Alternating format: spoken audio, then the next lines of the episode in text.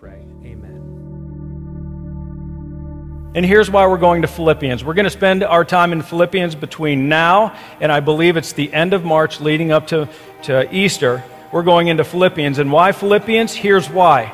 Because Philippians is one of the most, if not the most, encouraging and joy filled book of the Bible. The Apostle Paul is the author, and he mentions joy and rejoicing 15 times.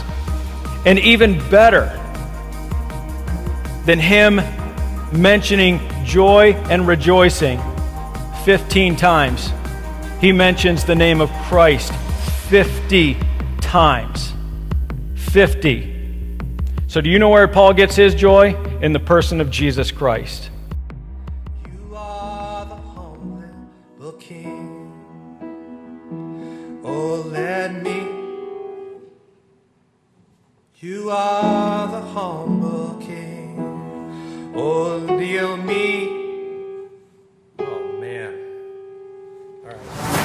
So on one key, there's three strings attached to that one key, and hit just that one key again. Yeah, that doesn't sound good. We're like, oh, oh. But then as he moves it, tunes it, all three of those strings line up perfectly to make one sound. That sounds right. That's beautiful. It is. There it is. So those three, and they, yeah, they, they make one sound when they're all in tune. And there's no way that you can ever play with other notes unless that tune is not only in tune with itself, to a, but then to a reference pitch, which all other notes are based of, so that when you play chords, then it sounds in tune. And so what you're saying is we have all these individual keys that have to be right on the inside. Each individual one has to be right in and of themselves in order for the whole set to sound beautiful together.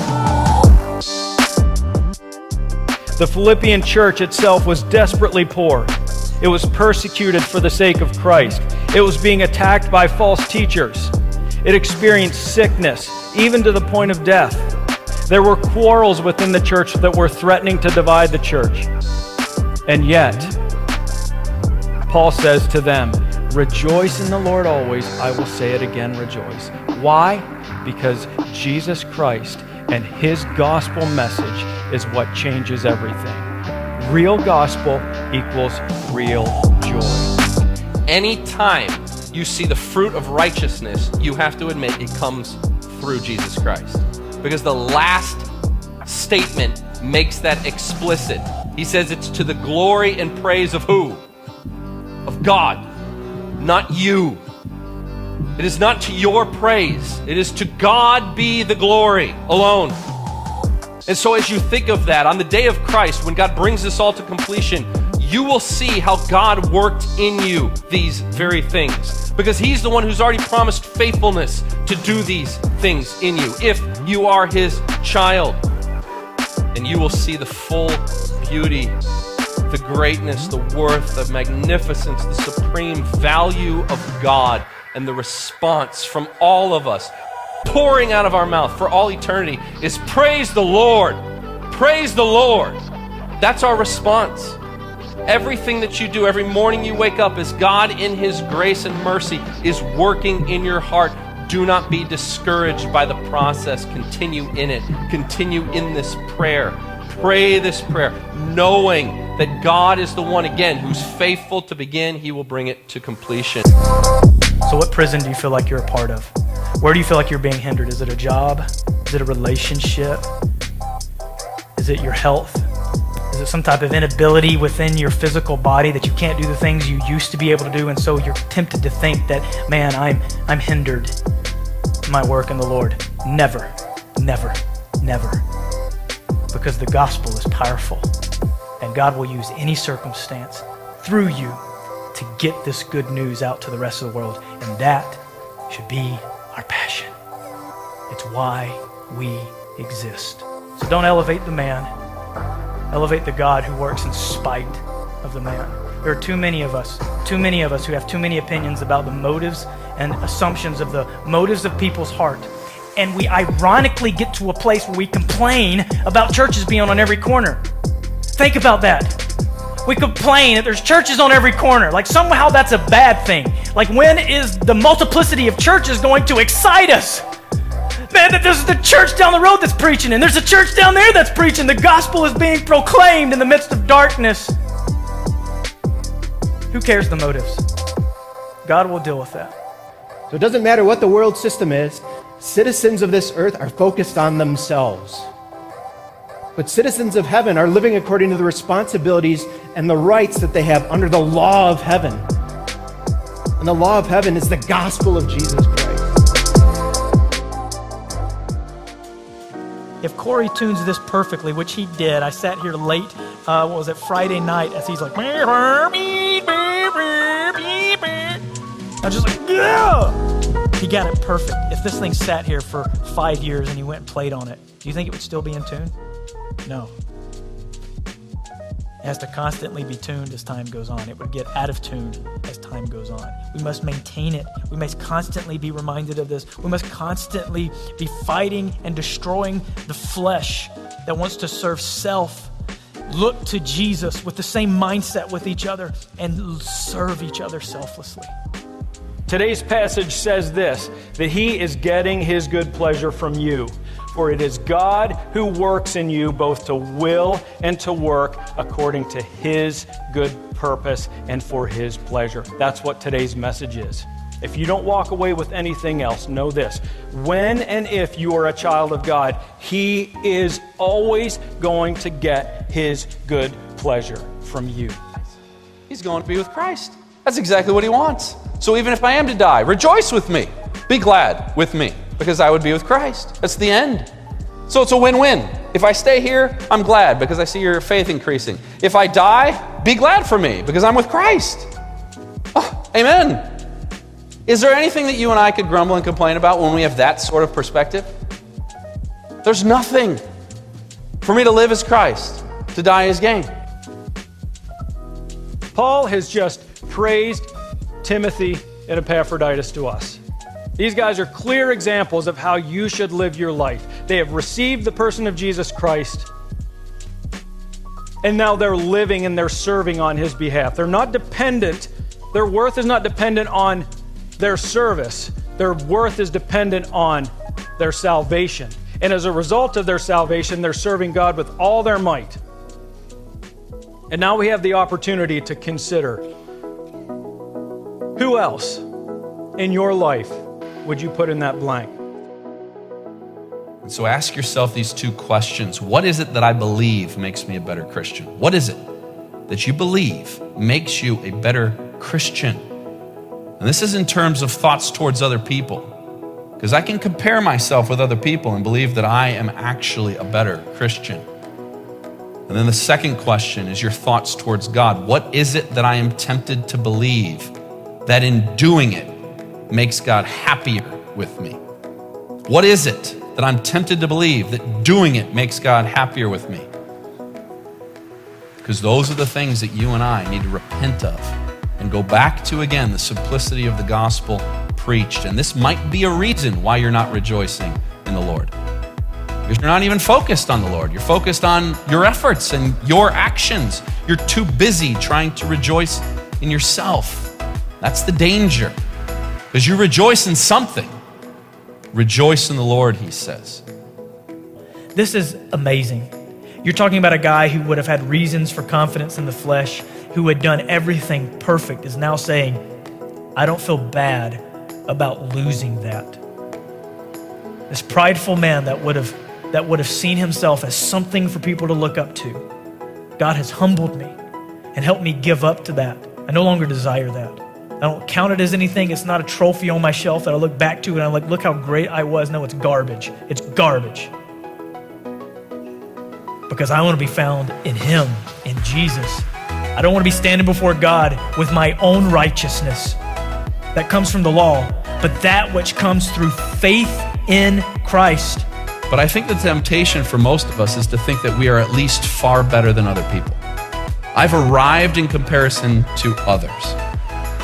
And Paul says, I'm not even going to look at that comparison. I'm going to look forward to Christ. Because notice he says that I press on to make it my own. So he recognizes the distance, he recognizes the lack, but it doesn't diminish his desire to press on to know Christ. He says, I want to make it my own. So if I could read it again, these, these words are similar. So the idea of obtained is the same word as make it my own. So he says like this Not that I've already grabbed hold of it, but I press on in order to grab hold of it. And then he says, Because Christ Jesus has grabbed hold of me. Those are all the same words. Isn't that amazing? and I have turned my focus on Jesus Christ, forgetting what lies behind and straining forward to what lies ahead. And what lies ahead for him is a life in, the, in relationship with Jesus Christ, knowing that he is in charge of all things. He is his Savior, he is his source, he is his strength, he is his everything.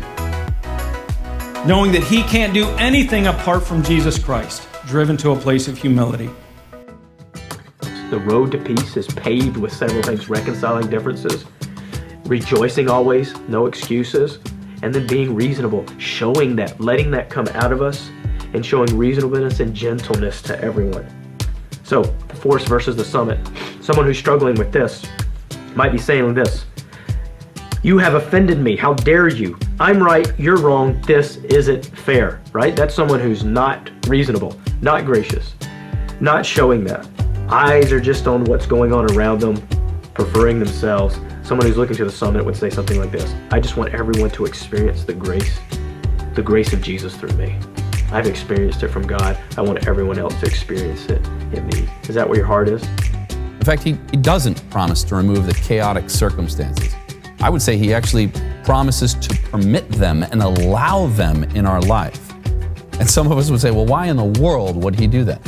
Can I tell you it's because He's good? That God is good to do that? Because we become so satisfied in ourselves. I become so satisfied in my ability. As we talked about in Philippians, we become so confident in our flesh. And we so quickly forget our need for Him. And so, the greatest thing that we could see during this time is the surpassing worth of knowing Jesus Christ our Lord and to be reminded that He is far greater than we know Him to be. He will strengthen you to endure the times of abundance and the times of need, the times of plenty, the times of hunger, when you were brought low and when you were abounding. He will strengthen you to face those things. That the gospel would be declared is really the purpose of us partnering together. That people would recognize that there's a love between us, that there's a compassion, that we're benefiting one another through this whole time and that that's our focus. And notice it is fueled by the last verse of the letter. He says, It is the grace of the Lord Jesus Christ that is with our spirit. He focuses them lastly on the grace of the Lord Jesus Christ. That is always the thing that fuels all of us for this work. We are going to do nothing apart from the grace of God. So you and I need to be focused, even during this time, that God's grace is not absent from us. His love with His people are with us. People love one another, and we love you during this time. And we're trying to point you to the grace of God and to the gospel so that you would have joy during this time, that there would be contentment during this time. Good morning, Summit. It's uh, another Sunday, and we're excited to get into a little bit different uh, study today. Um, didn't that video just make you miss and excited about one day us getting back together? And if you think about it, tell uh, Bjorn Johnson, one of your elders, thank you. He made that video all on his own, mm-hmm. and it was phenomenal. And it rejuvenated me and got our minds wrapped around the Philippian studies that we had, and uh, excited to get into it, which is what we're doing today. We're going to overview the book of Philippians. We we started it way back. When did we start the book of Philippians? Back in early September. Early September, and we had planned for it to be done by Easter, but given the events and things that happened uh, here we are, finishing it at the end of April, and that's okay. Um, one of the things that we talked that happened for the book of Philippians that was different than Ephesians was we had some things happen in the middle of Philippians that didn't happen with Ephesians. And I think things that have distracted what we've been studying and teaching. And so Philippians, I think more so even than Ephesians, needs this overview to get our minds uh, wrapped around and remembering what we've gone through. So, first question we're going to answer, and I'm going to turn it over to Pastor Todd, is why in the world did we, in the first place, choose the book of Philippians? Well, it actually turned out to be easier to come up with the next study than we um, had originally expected. Um, it was it's 2020. It was the summer of 2019, and we had just come through the Ephesians series, and uh, we were, as elders and staff, we were sitting in a room together, and we were discussing multiple times, fasting and praying over, Lord, what do you have next for us? Um, we had come out of un, an uncertain season. We just started getting our feet under us. We, we spent time in Philippians, and and then we were at another place, just like we were before we started Ephesians thinking of Jehoshaphat's prayer in, in Second Chronicles, where he says, Lord, we, we don't know what to do, but our eyes are fixed on you. And so, Lord, what do you have for us? What do you want for us to, to walk through? And as we were talking, a, a similar theme kept coming up from discussions that staff and elders were having with people within the body of our church, Summit Church. And, and it kept coming around to people were struggling with and dealing with anxiety. And uh, so Philippians 4 4 to 8, very, very popular passage, kept coming to minds of elders and staff, rejoicing in the Lord always. Say it again, rejoice. Um, not to be anxious about anything, but in everything by prayer and petition, take your request to God. And, and so um, Philippians was laid on the table as we looked through the book. Um, we decided we believe this is what the Lord wants us to do. You know what's really amazing? We, we talk often in the life of our church about our sovereign God being in control of everything that happens. And, and I, I don't know about you, but that brings me so much peace when I hear our God is sovereign. Our God is sovereign. I don't think we can say that enough to each other. And so think about where we were, summer of, of um, 2019. Here we are starting January, m- more deeply into it in February, and then March. And here we are all the way through April with this this um, the world's reaction to this pandemic, the coronavirus. Looking back now, God was expressing his sovereign plan for us in January, February, March, and April. Um, that we would spend time in a book that would be focusing on why we should be rejoicing in the Lord. And uh, so, so that's kind of how we came to it, and that's God's sovereign expression of his control over what he knows his church needs. Good. Yeah, I think we started the quarantine, and then when we started with Philippians, it what was the themes in the book? It was joy, peace, anxiety, contentment, all division, all of these things. Like God knew exactly what we needed to hear during this time, and mm-hmm. that's that's what's cool about it. Even yeah. in the youth studies, talking about governing authorities. God's sovereignty has just been all over our church. Yep. And uh, we hope we hope brothers and sisters you've been blessed by experiencing God bringing what we needed during this time. Yeah. So, why Philippians? Todd just explained it. So here's what we want to do now: is we want to talk a little bit about the the title that we chose because the title, as you can see at the bottom right here, is it's it. It's more than just a title. It really represented what we were trying to communicate through the book of Philippians. And the title was this Real Gospel, Real Joy. Every, every single week, we brought it up, we talked about it, we tried to tie it back to it.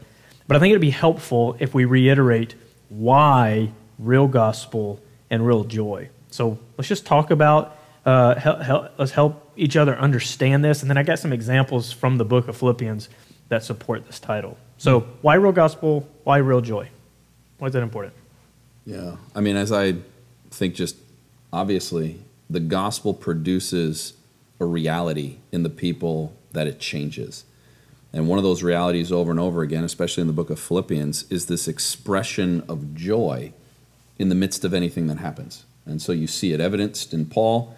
You see him putting it forward as the norm for the life of a Christian, those who understand and are participating in the gospel. And that's just one of the facets of the expression of the gospel, but Philippians seems to highlight that one in particular as it mm. emphasizes what God has done for us in Christ. Here's how you and I are called to respond to that. Mm. Real joy, real joy, as Paul speaks of it, is a it's a supernatural experience um, that can only that can only be experienced by the person that has the Holy Spirit of God in him or her. And so, real joy can't be experienced without coming to the real gospel. And the real gospel is our access to relationship with God.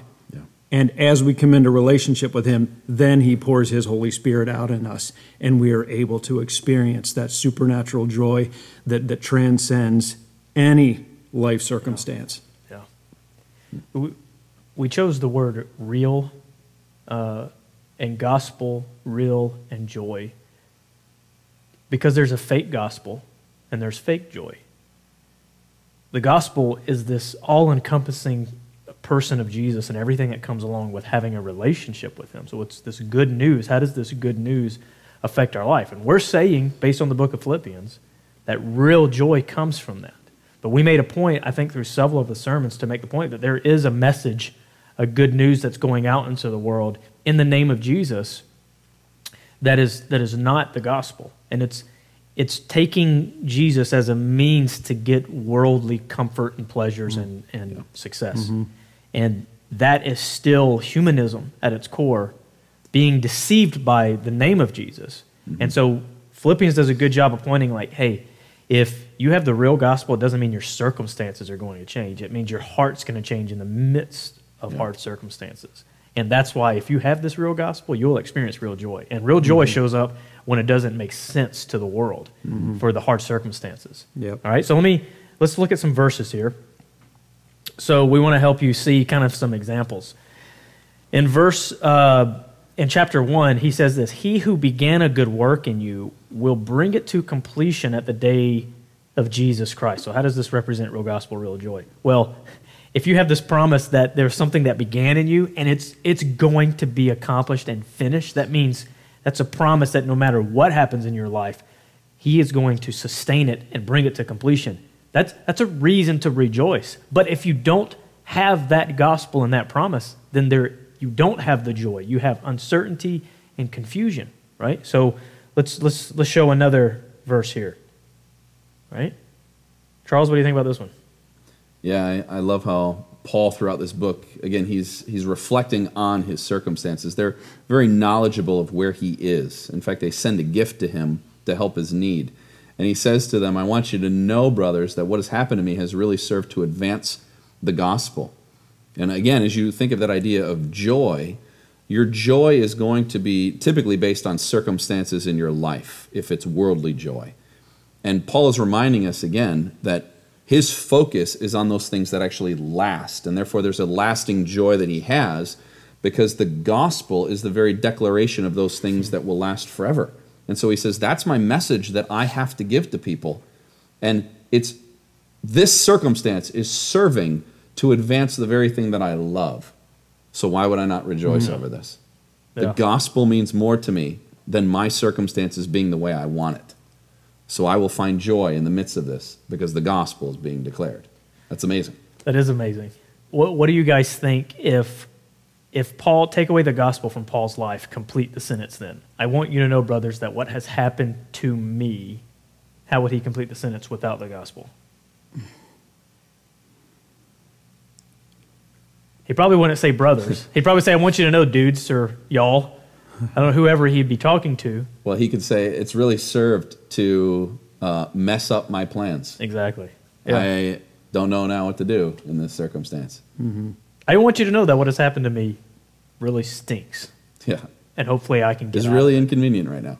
Mm-hmm. Send spies to help me get out. Is unjust. Yeah. I shouldn't be having this happen to me. Mm-hmm. Revolt, help me. Someone attack the guards when they're not looking, right? but that's that's what we're mean by this title. That's it. All right? One one more verse and we're going to move on. This is a section. This is the section in chapter 3 where Paul is showing that the work of God in our life is far more powerful than any work we could do. And the burden of the law and righteousness is on our shoulders. Yeah. And none are righteous, no, not one. And so when we have the burden of trying to keep the law, that doesn't bring us to joy. It brings us to feeling heavy burdens, right? It weighs us down. But in 1 through 10, the gospel allows us to rejoice in Jesus and to remove pride over our abilities to perform for God. I have joy, real joy, because the real gospel has showed me that God will do the work that I can't. Hmm. And, and that's a reason. And without the gospel, there is no joy. There's only heavy burdens Yeah. of things that I'm trying to do on my own. All right? So let's move from real gospel, real joy then to talk about some key passages, right? So our goal now is we want to really quick move through the book, give ourselves an overview so we get a good handle of what's going on. And we want to start by talking about and reminding you the setting of the book of Philippians. Charles, remind us what's going on here. Yeah, uh, as we said before, he's writing from house arrest, most likely in Rome, and he's writing to the church in Philippi, who themselves were facing persecution from without. So people outside of the church were hurting them, either by harassment, speaking against them, or actually doing things against them. But then within the church, there's selfish divisions that are happening and fracturing from within. And so Paul writes twofold one to thank them because of the gift that they gave and their partnership in the gospel ministry, and because Epaphroditus was sent as a servant to him. And he was a great help, almost died for the cause of Christ in the, with Paul.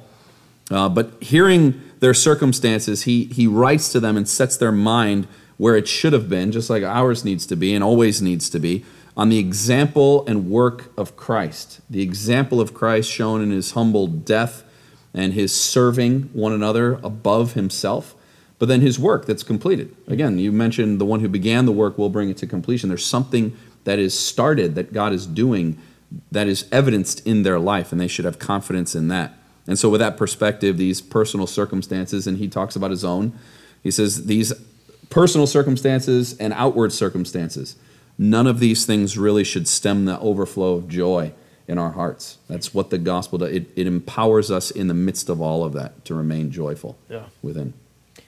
what does it do for people that are hurting in a circumstance to have someone who's in a far worse circumstance write and encourage them? Yeah. What do you think it does for, what would it do for us? Like imagine, I mean, think we're in a situation with coronavirus. Now imagine someone from, from prison facing death writes as a brother in Christ with, with full assurance and full joy to encourage us. Does that have power behind it? Absolutely. Absolutely, it does. And that's what we see Paul doing for these believers. Now, Charles, you mentioned one thing. You, you say that there's the setting is he's writing from he's writing from prison. They're facing persecution from without, a lot of times Judaizers. But then you also mentioned that there was selfish divisions from within the church. Talk about that a little bit. Yeah, I mean, as you come to Philippians 2 in particular, well, he starts in 1, but he talks about standing with one another, side by side for the sake of the gospel. So they're not looking, they're not to be looking at one another, they're to be looking out at the real cause of division that's coming, Yeah. is the enemy attacking.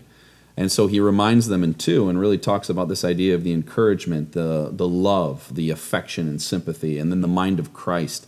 And he reminds them of that. And then he calls out two women in particular. I mean Yeah. you, you preached on it. He says listen call them to live at peace with one another because the gospel is far more important than some of these circumstances. But as you were talking like yeah paul's going through worse circumstances but the nice thing about paul and really the sympathy of paul and of christ is they don't diminish the reality of the circumstances mm. that they're facing so he's not downplaying and saying listen I have far worse.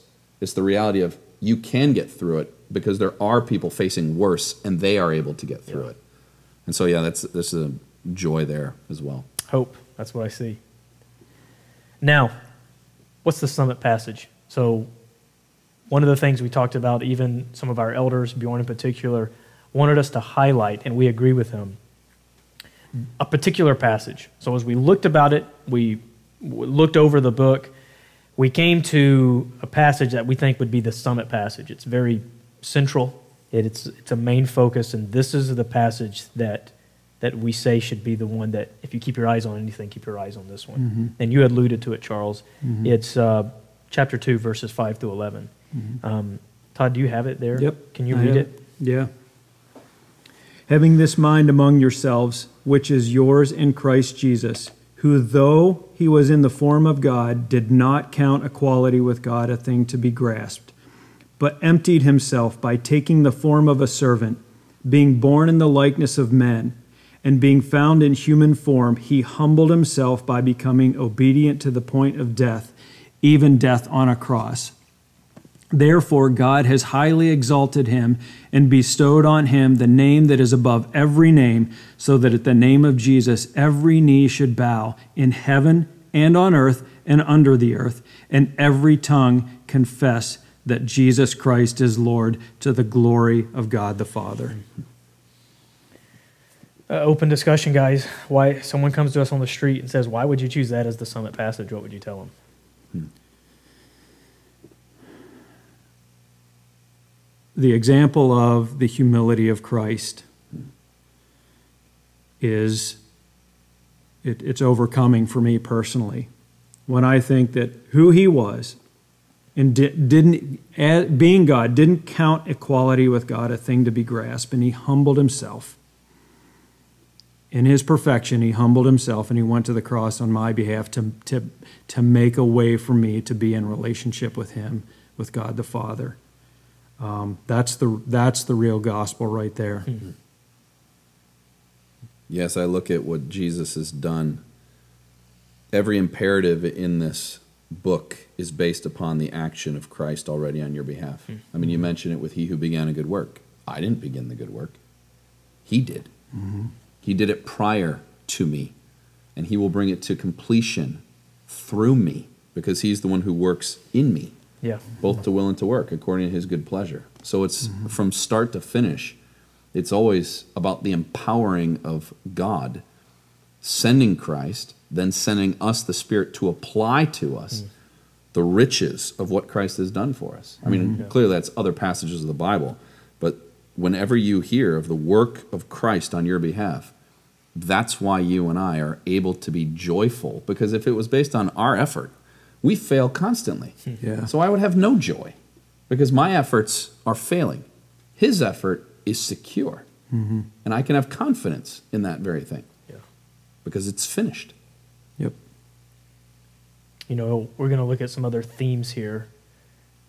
This passage shows that if we're to have the mind of Christ, everything else that we talk about, every other theme that it is, is fulfilled in that, having the mind of Christ, the joy, mm-hmm. the, the preferring others before yourself, the contentment, the obedience to God, all of that is found in these few verses in the example of who Jesus is. And so when he says, have this mind among you, if you were left with anything, if you just had that, the other things would come along with it, Yeah. right? But if you were la- if you pulled this ver- this portion out of Philippians, then it would it would be, I think become confusing as to how how you even get to these uh, conclusions that Paul's bringing people to. You need this essential, Absolutely. absolutely. All right, so let's look at these other key passages. We're going to go through them real quick, and so we want you to have this uh, this overview. So Maybe so- not quick. well, let's let's try to eh, give them do it a, let's try to give them an overview. We want to try to give you an overview. When we put something on the screen, uh, a, a passage, we're saying that as best we could, we narrowed it down to like these are the other key themes and passages. Highlight it, say what you want to about it. We've all kind of pulled out the verses from the passages we preached. So as you see yours, say what you need to say about it. So, first and foremost, well, not foremost, but first, is chapter one approve what is excellent. Charles, Yeah. why'd you highlight that one? I highlight that because this is a, a prayer of Paul. Many times, one of the prayers or the prayers of Paul in his epistles are very important for us to highlight. And so I just want to remind us again that Paul is, in particular, praying for them this specific thing. And so he highlights this. This is what hmm. I'm praying for you because I have affection for you, and this is what I want you to know that I'm seeking God on your behalf. And he talks about this love abounding more and more with knowledge and all discernment, but his purpose is so that you and I would approve what is excellent. Again, there's many things that we could approve that are good and, and helpful, but there are things that last, those things that God would have us to do. And so approving what is excellent is growing in our knowledge of Christ, helps us to have a greater discernment of those things that we should be doing. And you can see it. I would say the church has evidenced that, um, even during this time of the pandemic, that there has been a shaping of us to approve those things that are necessary. Yeah. There's many things we could have done, but we're desiring to do what is excellent, what is the most needed. And so we're not just running in circles or spinning our wheels trying to get things up. What is it that must be done? That's good. And that's a constant prayer throughout our whole life. And God mm-hmm. fashions us mm-hmm. over time with that. That sounds pretty Yeah. pretty key in a passage Yeah. and in the book. Yeah. Verse six. All right, before I get to verse six, that prayer, if you want to know how to, if you want, if you struggle with memorizing a passage, this is the challenge. That, that prayer, Paul's prayer, um, I prayed over my family for an entire year every day. I'd pray that prayer. And at the end of the year, well, well, after a month, I had it memorized. But I memorized that as I prayed it over my family, and it has proven to be such a blessing and benefit to me to have that one committed to memory. Absolutely love that one. Absolutely love it. Yeah, 1 6. I believe um, gospel driven assurance. When I read this, when I read this verse, and I am sure of this, that he who began a good work in you will bring it to completion at the day of, of Jesus Christ. We already referred to it, but when I read this, I, I've sat with too many people, including myself, that even in even as I am in relationship with Christ, I often question my own salvation. Hmm. Especially as a young man. The Lord has dealt with that and now I and now I have that blessed assurance that I am saved. But as a young man in particular, I struggled with am I really saved? But the promise that's made in this verse, I am sure this, Paul says, the one that he who began a good work in you, he's going to bring it to completion at the day of Christ. And so this is what that means. The moment, the moment that a person humbles himself before the Lord, accepts the truth of who Jesus Christ is and what he did for us on our behalf on the cross, at that moment, he pours the Holy Spirit out into us, claiming us and marking us as his, as his own. That is the beginning. That is the blessed assurance that begins with no matter what happens from here on out, you are claimed by God. And so then you enter into this, as, Thessalonians, 1 Thessalonians chapter 4 says, it's this sanctification process. That's the will of the Lord for everyone that comes, comes into relationship with Him.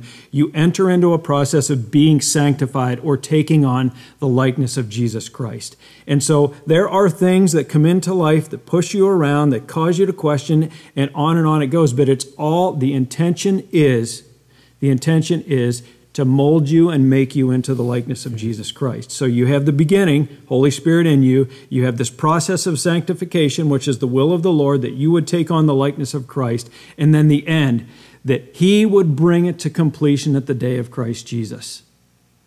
That one day He's going to resolve all the issues we have. Mm-hmm. That's the blessed assurance. And, and, and I have to add, chapter 2, verse 13 says this For it is God who works in us. When you think about the sanctification process, it's God who works in us both to will and to work for what? His good pleasure. His good pleasure. I think of it in terms of me being a father, watching my sons succeed and fail and succeed and fail. Even in their failures, I find great pleasure in parenting them. And I am just a man. We're talking about God the Father who is saying, I take great pleasure in working with you. Great pleasure.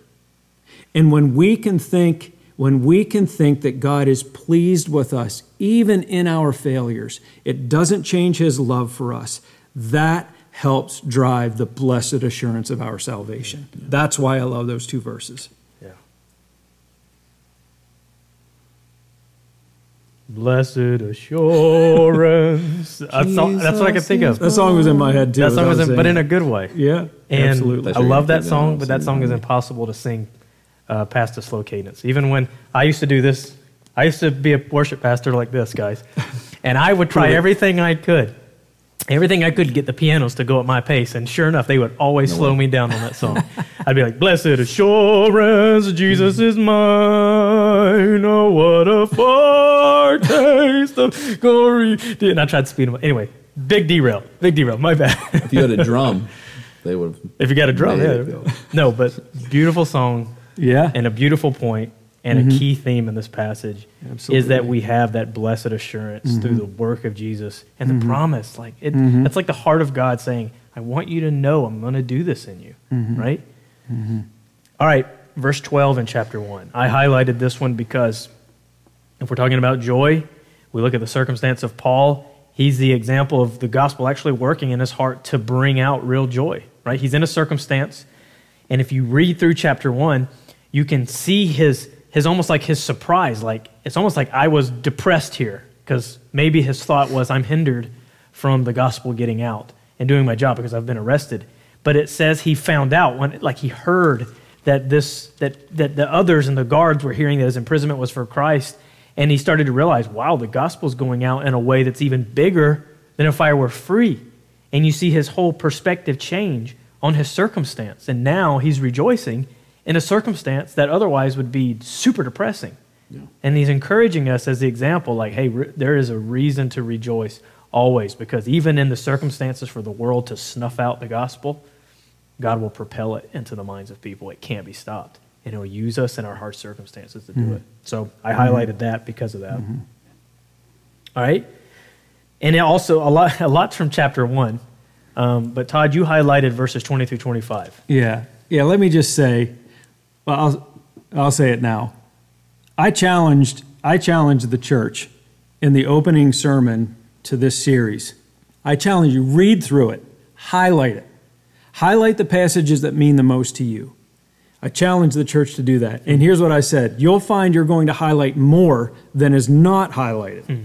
So when you're when you're finished, there's more highlighted than not highlighted. And so as we look through this, like already it's like verse 6, verse 12, 20 to 25, chapter 1, you're going to see we, we addressed um, a handful of verses in chapter 2, but we jump to chapter 3. It's so, so hard. This book is so packed full of richness that it's hard to know which ones to focus on. And so, um, yeah, verses 20 to 25.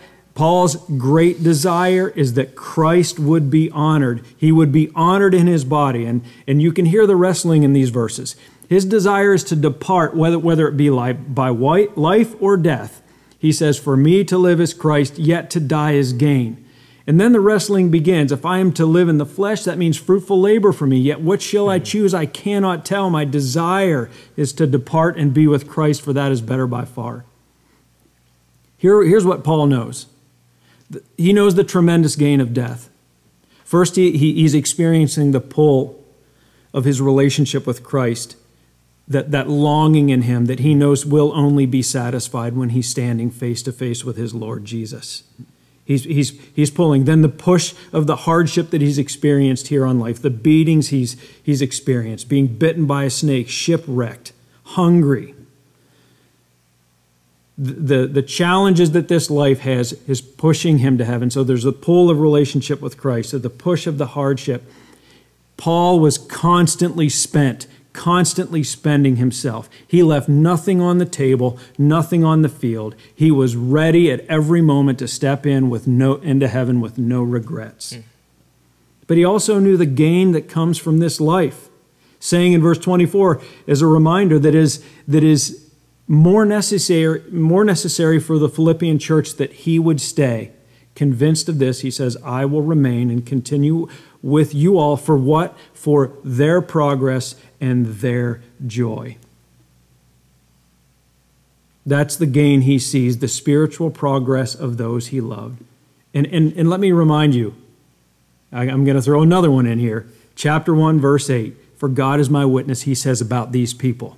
This one how I yearn for you with the affection of Christ Jesus. And that yearning is this is, is again, it's a supernatural love for people that can only be driven by the person of Jesus Christ through his Holy Spirit in us. And so while he wanted to depart and be with Christ, he wanted to remain and see them progress in their relationship with the Lord because of the love he had for them and the affection he had and the yearning he had for them. That's good. We skipped chapter 2 because we've already talked about chapter Yeah, 2. yeah. So that was the summit passage.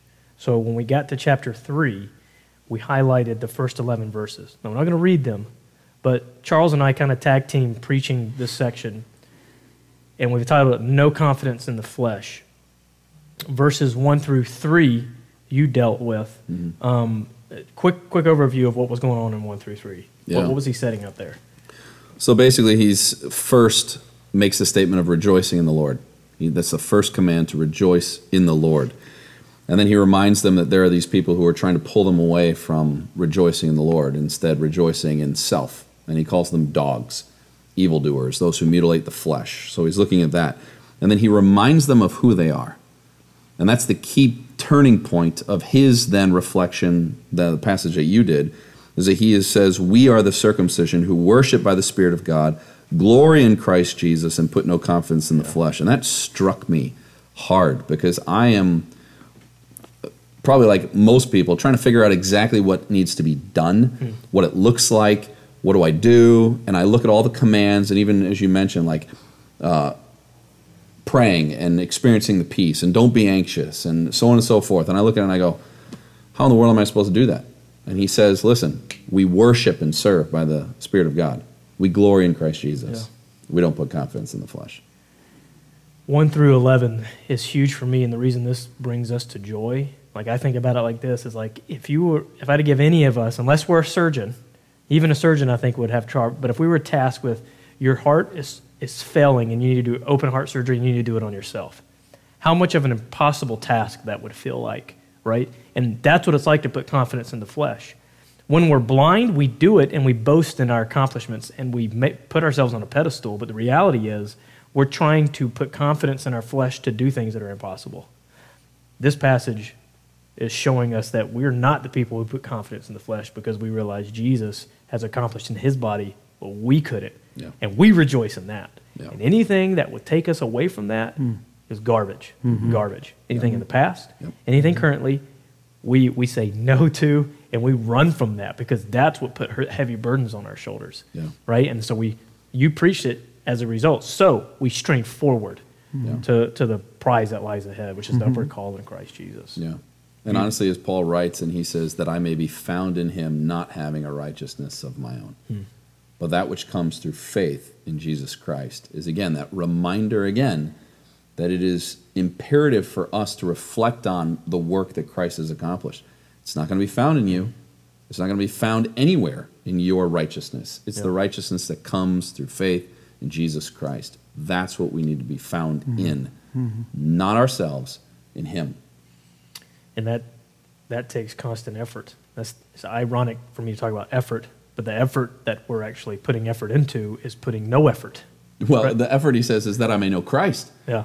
So I want to know him more. Mm-hmm. So my effort is a drive now to know him because ultimately I'm going to be resurrected with him. Mm-hmm. And he's just blown away by that perspective. Mm-hmm. It's good.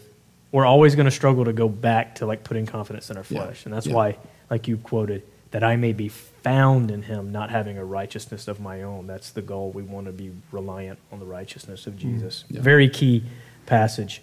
Um, which brought us then to 4, 2 through 5. I preached this one a very big, I think, a key theme as well because the, the, the book is very collective and then he gets very personal here at the end. yeah. And I think he's, he has in his mind these two women, Euodia and Syntyche. And then he's writing to a true companion. He's telling the women, he pleads with them, and he says, Get along. Stop arguing. You're dividing the church. What people are seeing, I'm not even there, and I know about the situation. Right? And this is before Facebook and internet. So Paul's in prison and he knows about it. So like this is this is some type of public thing that people are seeing. And he says you got to work this out. You got to agree in the Lord. And then he even says the rest of the church, help these women agree. And then he uses a verse, I think it might be five. I could be wrong. I think it's five or six, but he tells them to let their reasonableness, their reasonableness be known to everyone. Right? So that's the call to all of us. Like, hey, listen, divisions happen because we're not letting that be seen, that fruit of the Spirit be seen, but we're letting people see our flesh and our division. So, you know what needs to come out of us is the Spirit at work, where we're deferring, back to chapter two, the example of Christ, deferring others above ourselves. Yeah. Right? So, that's why we highlighted this big theme in the passage. And this actually is the road, if you remember, that leads to peace. If we're not doing these, these things, then the part about anxiety that comes up, it means nothing, right? Were you going to say something, Charles? No. Something? No, that was brilliant. And so, workout divisions, we don't have it, but this, this, this is collectively involved with the, the issue of anxiety, not being anxious, um, which is sandwiched between this next section that Todd highlighted Yeah. contentment in Christ alone. 10 to 13. This one's most fresh on my mind. Clearly, it's the one I preached last. But, but when I look at that, contentment in Christ alone, um, if it, and we were just talking beforehand, if there's anything that drives anxiety, it's not being content with the situation we find ourselves in, the circumstances. And, uh, and you know it. It's not, Paul says, not that I'm speaking of being in need, uh, for I have learned whatever situation I am to be content. And then he goes through being brought low, abounding in any and every circumstance. He says, I have learned the secret of facing plenty and hunger, abundance and need. And then the famous Philippians 4:13, I can do all things through him who strengthens me. I, I, I imagine the Apostle Paul looking back into um, the book of Ecclesiastes, King Solomon writing that, that God has placed eternity in the hearts of man. And Paul realizing, you know what, there's, there's nothing, there's nothing in this world that I can put on my tongue, put before my eyes, put in my hands. No place I can go that's going to bring me satisfaction if it's apart from Jesus Christ. There's nothing, nothing that will bring contentment like Christ. And he knew, he says, but I have learned, I have learned. It's a process, it's a learning process, coming to a place of contentment, right understanding of what it is he actually needed, not wanted, but needed.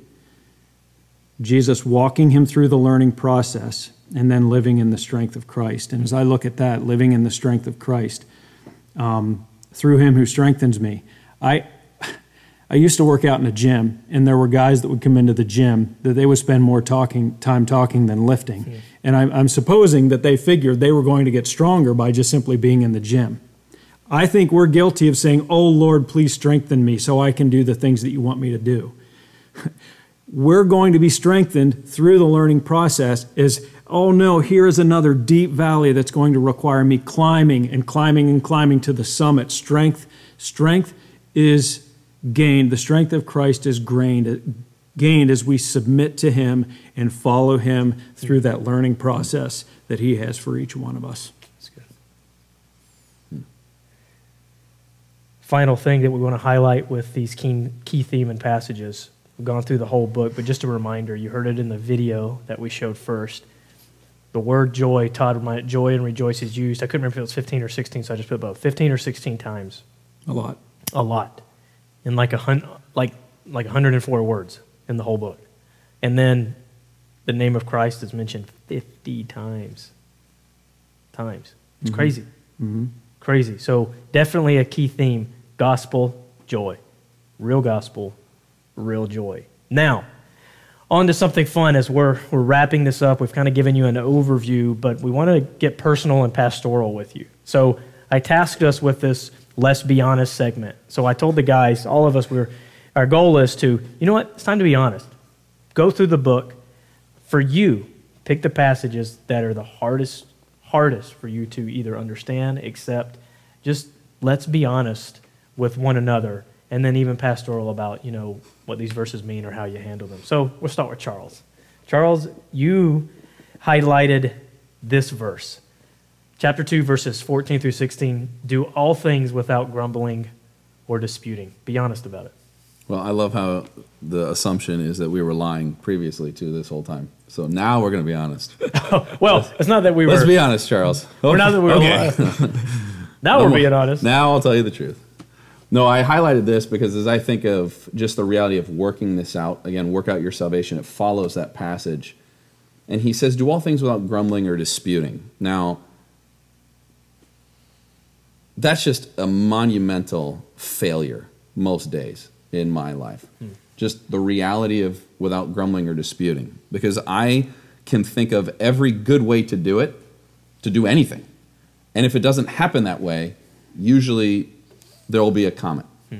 And that could be anything from my kids, my wife, you guys, I mean, just my own self. Be like, well, you're an idiot, Charles like just the reality of grumbling or disputing. I mean, I that's that seems more normal to me, and I just realized like through this that is absolutely uh, a fleshly reality that is being evidenced, not not the spirit. And so God really has been taking it over in my heart to, to recognize, as he says here, that you don't do these things so that you may be blameless and innocent, children of God without blemish in the midst of a crooked and twisted generation among whom you shine as lights in the world. And then he says, holding fast the word of life. And I remember preaching on that and just the fact of holding on to that yeah. thing. Do not let it go. And I realize when I grumble or complain, is really what I'm saying is I want to be able to have lordship over my life in order to direct my circumstances the way that I want them to be. I don't have that authority. I don't have that right. I don't have that power. And so I have to submit to God and his his way, his working that is not the way that I would do it, but he's far wiser than me. And so every time I grumble or dispute, in, in my mind, I have to wrestle, and I have been wrestling over the fact that, Charles, you're, you're learning to trust God in the midst of these circumstances. And God, in His grace, has allowed Callie and I to work on housing projects that have done nothing of the accorded uh, time frame. And so there's very often times when I can grumble or complain, and God's just been working by His power some peace, patience. Callie recognizes it in me, and I'm going, yeah, I don't know. I don't know. It's just there right now. So it'll probably change tomorrow. yeah. You also highlighted verse be honest. 17 of chapter Yeah. 3. Join in imitating me. I think of this as a father. How many times I say to my kids, I said, I am a, I'm not a very good example hmm. of what it means to love and follow Christ. And I have to, it reminds me again to also imitate what it looks like to ask for forgiveness and to repent. Yeah. Because I am not going to succeed if I am not willing to repent in front of my kids, in front of Callie, and to them on a regular basis, and to other people. And I think of the humility of Christ. When I do not evidence humility, then I have to evidence, well, God humbles me, and then I evidence the forgiveness or repentance that is necessary. And I just think of that in terms of I often think it's imitating that which is good and what I do awesome. And I'm often not doing those things. I'm actually imitate my my repentance and humility in that. And that's again a grace of the Spirit of God. So if you're being honest about what's tough in the book of Philippians for you, doing all things without grumbling and disputing and Yeah. imitating the fatherly example of Paul. No, I totally disagree. You totally disagree. I totally disagree. Stop Let's it, quit. All right, I I highlighted a few verses. First and foremost, when I read through it, the one that stood out to me was this particular uh, sentence or half of a sentence. Chapter one: Let your manner of life, your behavior, be worthy of the gospel. So, like when I read that, immediately there's a there's a gut reaction of I'm not living up to this, and then this feels impossible. It feels like there's never a time in my life where I can be like, yeah, my uh, my life is living in a manner worthy of the gospel. Yeah. Yep, I got it. So so then I get into this. I don't know. I don't know what to do. Is that is that how it should be? Should I should I always be humble in that sense? But then it seems like this is this is a command or this is an expectation. If Paul can say, "Join in imitating me," then we can do the same thing. If Paul had con- uh, um, a clean conscience that he was living, then I should be able to as well, right? So I'm I'm just admitting that this is tough for me. I read this, and that's tough for me. But I know I know through the power of the Spirit that God does supply what we need because it is Him who works in us both to will and to work for His good pleasure. And so that's why I have to come back to like chapter four. I can't put confidence in my flesh, and I think that's what causes me to feel angst over this. Is when I think about my own strength, I can't. But then chapter four, I can do all things through Christ who strengthens me. I can endure through things, and so there's hope mingled in it. Through the the book supplies the hope, but it's also still tough, right? That's where I'm at with that one. And then as I was reading, not long after this portion, was this, this portion. He tells the church to work out their salvation with fear and trembling. One, it can be a controversial passage because it doesn't mean you work for your salvation. The interpretation is if salvation is in you, work to make sure that it's in you by working it out of you. Mm-hmm. So if there's Jesus in you, that's going to change the way you live. So let Jesus in you come out of you is, a, is probably the simplest way I can say it. But he says with fear and trembling. So one here again is it's similar to this, like, oh my goodness. But he says there should be fear and trembling. So then I'm assured, like, okay, there should be a somber fear over it. But I gotta admit, I gotta be honest, it's still hard. It's still hard when I read that. So it's a warning, should be somber, should be it, but if I'm being honest, that one's that one's tough. And then I have one more is is at the end when he says don't be anxious about anything. It's like yeah, I need I need to come to this every single day of my life, hmm. right? Because there's a lot to be anxious about. Uh, there's a lot to fear, right? This is good fear. This is bad fear, and I think Yeah. you know, if someone else can relate with me, that's that's a tough one, right? But I don't think so. You don't I think so? anybody else is No. anxious. no one else is anxious. But yeah, those those are my uh, honest uh, my honest highlights from the book of Philippians for me. All right, Todd, My turn. your turn. The first verse you highlighted was Any verse. verse. So clearly, but we want Clearly- we want to highlight the universe. You need Okay. one one verse. Eddie, Get it? Clearly, I didn't get my verses to Jasper to put on the slides. No, no, but you did say this. I so did. You said the theme of being content no matter the situation, All right. which are multiple verses that point this out.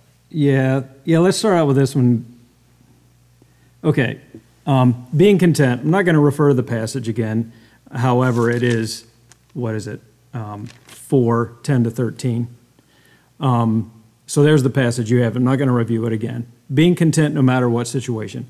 I, I'm, I meet with a couple of guys um, once a week, and we're talking through humility. And we came to Galatians chapter 5, and you have this list of really awful things that we're not supposed to do. And then you have these, the fruits of the Spirit. But right in the middle of these really awful things that we're being challenged with is the word sensuality. It's like this, it's this cover all word sensuality. It's, it's, it's satisfying the senses. And, and I look at that and, and I just, I am convicted about this personally, and this is how. While my outward appearance might not reflect that I'm a binge eater, Monday to Friday at dinner time, I can behave. Friday at dinner time, all day Saturday, and all day Sunday. I, there's little restraint. And I, say this, I say this a little bit jokingly, but also seriously. I believe in our society we have taken the word binge and we've made it a playful word. Mm-hmm. We have decided, oh, I have nothing to do Saturday from three in the afternoon till midnight, so I'm going to binge watch three seasons of this whatever. And I, I'm personally, I'm not, I'm not casting conviction on anyone else. I'm, I'm personally convicted by that. Um, how do we, what does binging look like in our lives, and how are we guilty of that? I am personally guilty of Friday evening, Saturday, and Sunday of it's food free for all for me. And that, that's not an expression of contentment at all. Um, and so that's one that has really convicted me, and, uh, So and I know the Lord. you would say contentment would look like not needing those things, not having to have that binge or that freedom in those situations in order to be content. Yeah, yeah. I, I okay. So Easter basket. Let's say there are twenty chocolate eggs in there. Why can't I be satisfied with two or three? Hmm. I won't tell you. Because there's 20. Yeah, Just give Yeah. them two or three. I'm from people. the South. You finish, it's like- man. you, you don't leave any. you clean that plate, boy. yeah, yeah. So it's no, it's a, it's it's understanding where contentment is, and I'm not suggesting that you can't have the six or seven from time to time. I'm just like I'm. It's a confession. Friday night, all day Saturday, and all day Sunday. If I if it's raining outside in particular, and I don't have anything to do, that's when it that's when it strikes. Um, I, I express a lack of contentment with just being. Yeah. I have to. So that's Todd, I feel That's, bad because Callie and I were going to give you a whole bag of Michigan cherry barbecue chips, but no, Great. I I'll don't think we're take going them. to. I'll hand them over to Jasper. So we actually had a specific question come in along this line. I think this is a good time to deal with the question. Um, actually, Charles, I'm going to ask you if you, you, I think you articulated the question earlier good before we were talking. Could you bring that question back up, kind of, and help us understand first what the question is, and let's try to answer. I, I hope I do it justice. Justin. Justin. Justice Justin. Justin's sides. But uh, the so the question goes along this idea of the seemingly contradictory reality that we are called to be content, and yet we're also called to strain forward. So there's a contentment that happens, but then there's also a constant push to move forward. So how how do you balance with wisdom the reality of those two things? Is kind of as I understand the question, which is a wrestling because there's to be peace, yet there's not peace when you recognize, like you said, I'm not living worthy of the gospel. Yeah. God is working in me. He's not finished because he began it. He's going to bring it to completion, but I still have to go. I still have to work it out. So how do you balance this peace, not being anxious yet straining forward? Hmm. And be honest. Yeah, be honest. well, I.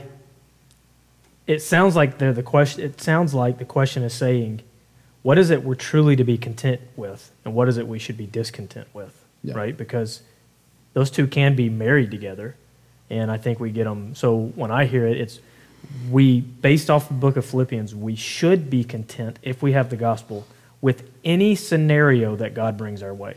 Mm-hmm. I am content with where you've called me to, God, whether that's in prison, whether that's in the house that I'm currently living in, in the job that I'm currently working, with the spouse that I have, with the children that I have or do not have, with the health situation I'm in. That's the contentment that we're pushing for. Because of Jesus, I can be content in that, and I don't need to have anything outside of what I already have been given, Yeah. right?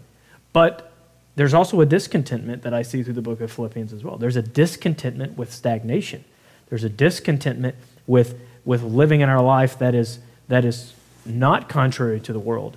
There is a discontentment with staying or going backwards. Mm-hmm. So there's a discontentment that will lead us towards something that's even greater than what we already have. So when I hear that question, that's, that's how I answer it. Mm-hmm. Yeah. I, sorry, go ahead. No, I was just thinking, contentment reveals itself as I don't know how to say it as life moves along. So, in other words, let's say you're let's say you're pursuing house repairs, um, house remodel. Let's not say because it's true. We are. Okay, um, because I just Wendy and I went through it a year and a half ago. You you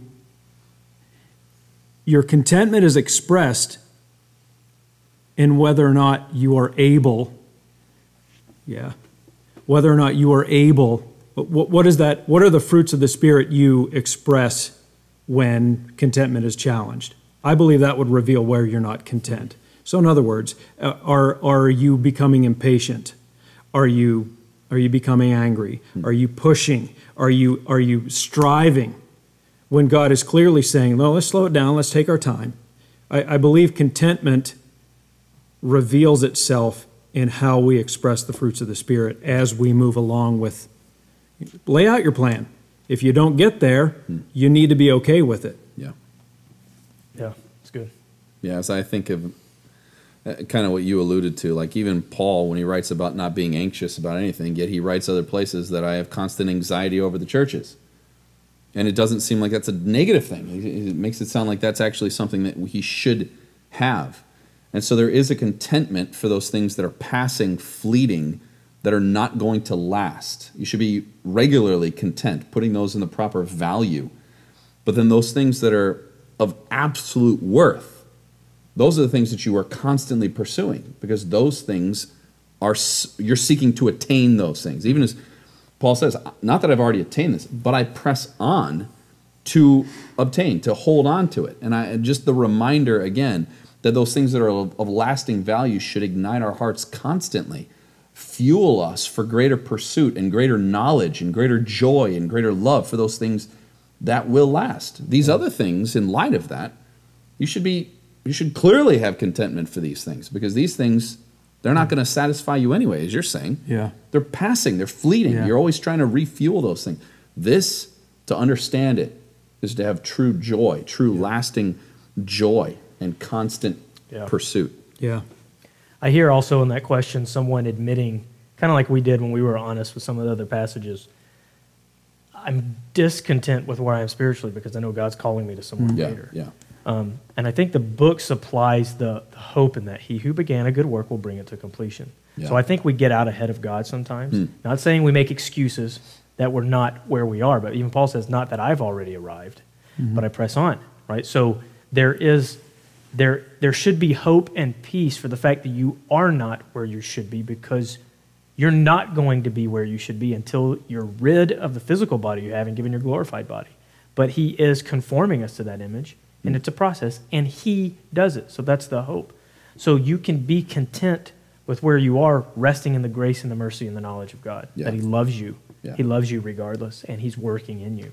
And so um, I, I sense with that heart that I can relate to of a discontentment Yeah, and true. a and a heaviness of knowing like I need I I need to be moving on, Yeah. right? But there's grace there. There's grace there that should take some of that anxiety away. Yeah, that's a fine balance because you're content in Christ, but you're not content in your pursuit of Christ. Mm.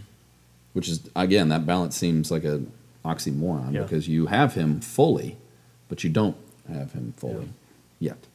The final one you said, Todd, was uh, rejoice in the Lord always. Yeah, here it is. If I can do this real quick. Rejoice in the Lord always, really. Say it again, rejoice. He says it twice, rejoice. Let your gentleness be evident to all. Present your requests to God, and He will guard your heart, or He will um, guard your heart and mind in Christ Jesus. He will bring you peace. Rejoice in the Lord. This is a hard one. This is really, really hard because two year old in my life was diagnosed with type 1 diabetes. And so for 10 years, 10 years, two o'clock in the morning, every morning, I'm getting up to check his blood sugar to make sure his blood sugar is okay, hmm. knowing if his blood sugar is not okay and it lasts through the night, what that could mean for him. Hmm. Really, m- nights where his blood sugar wouldn't come down, I'm up every hour. Re- really, rejoice in the Lord in that. Hmm. I, I'm saying there, were- there were there were many, many, many nights over ten years where I was not rejoicing in the Lord. But where this brings me is rejoice in the Lord always.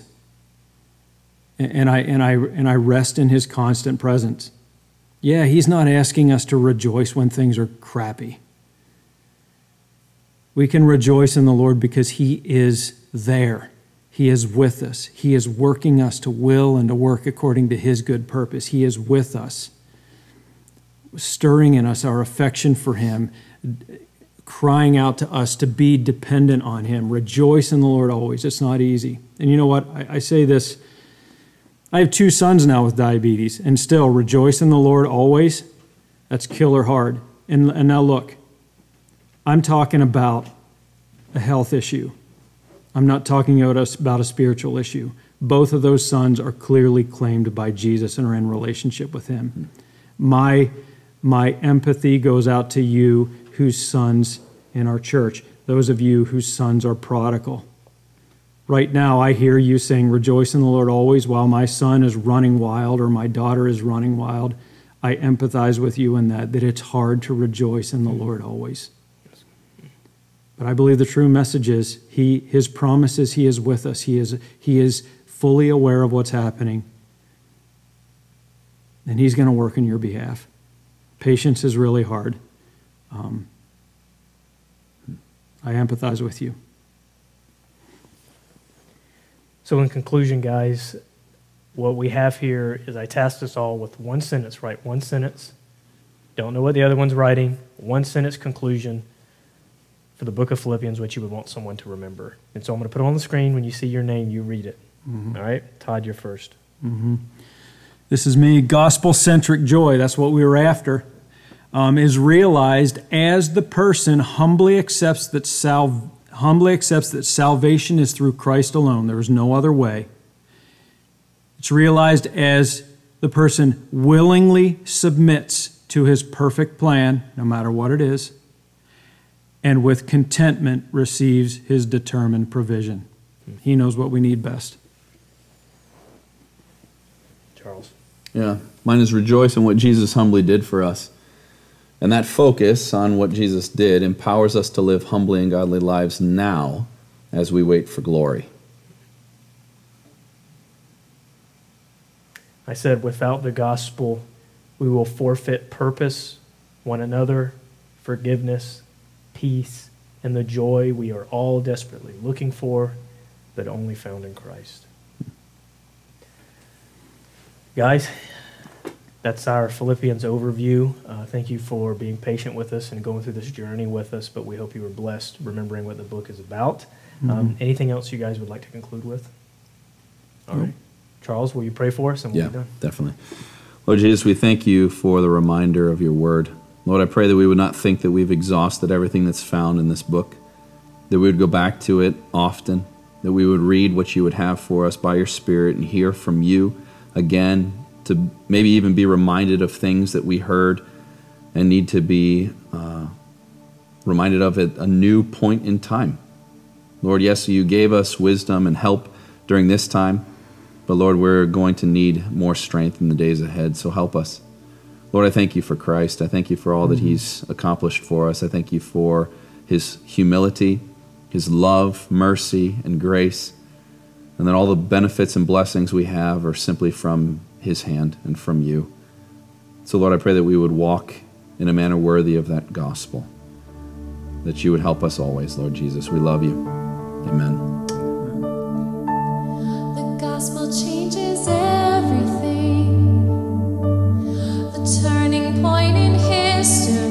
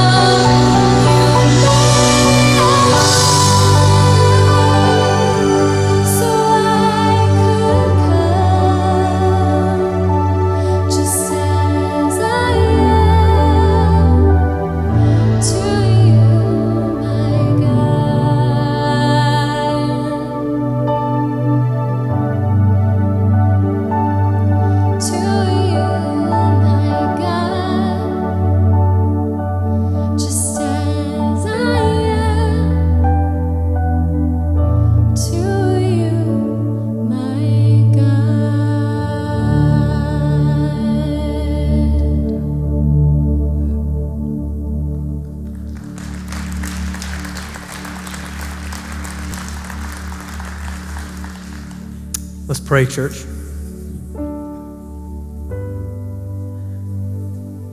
Father,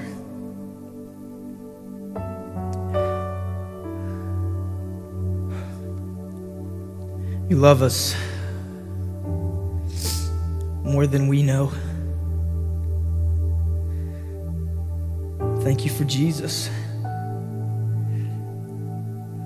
Thank you for making a way so we could come to you.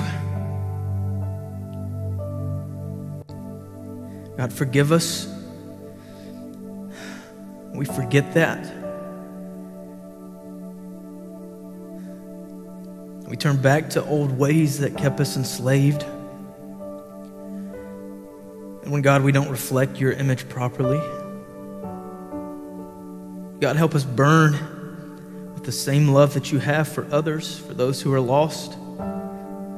Help us to show people that there's a better way.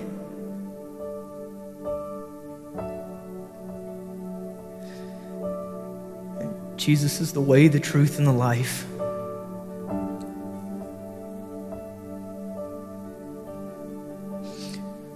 I thank you so much. We pray it all in Jesus' name. Amen.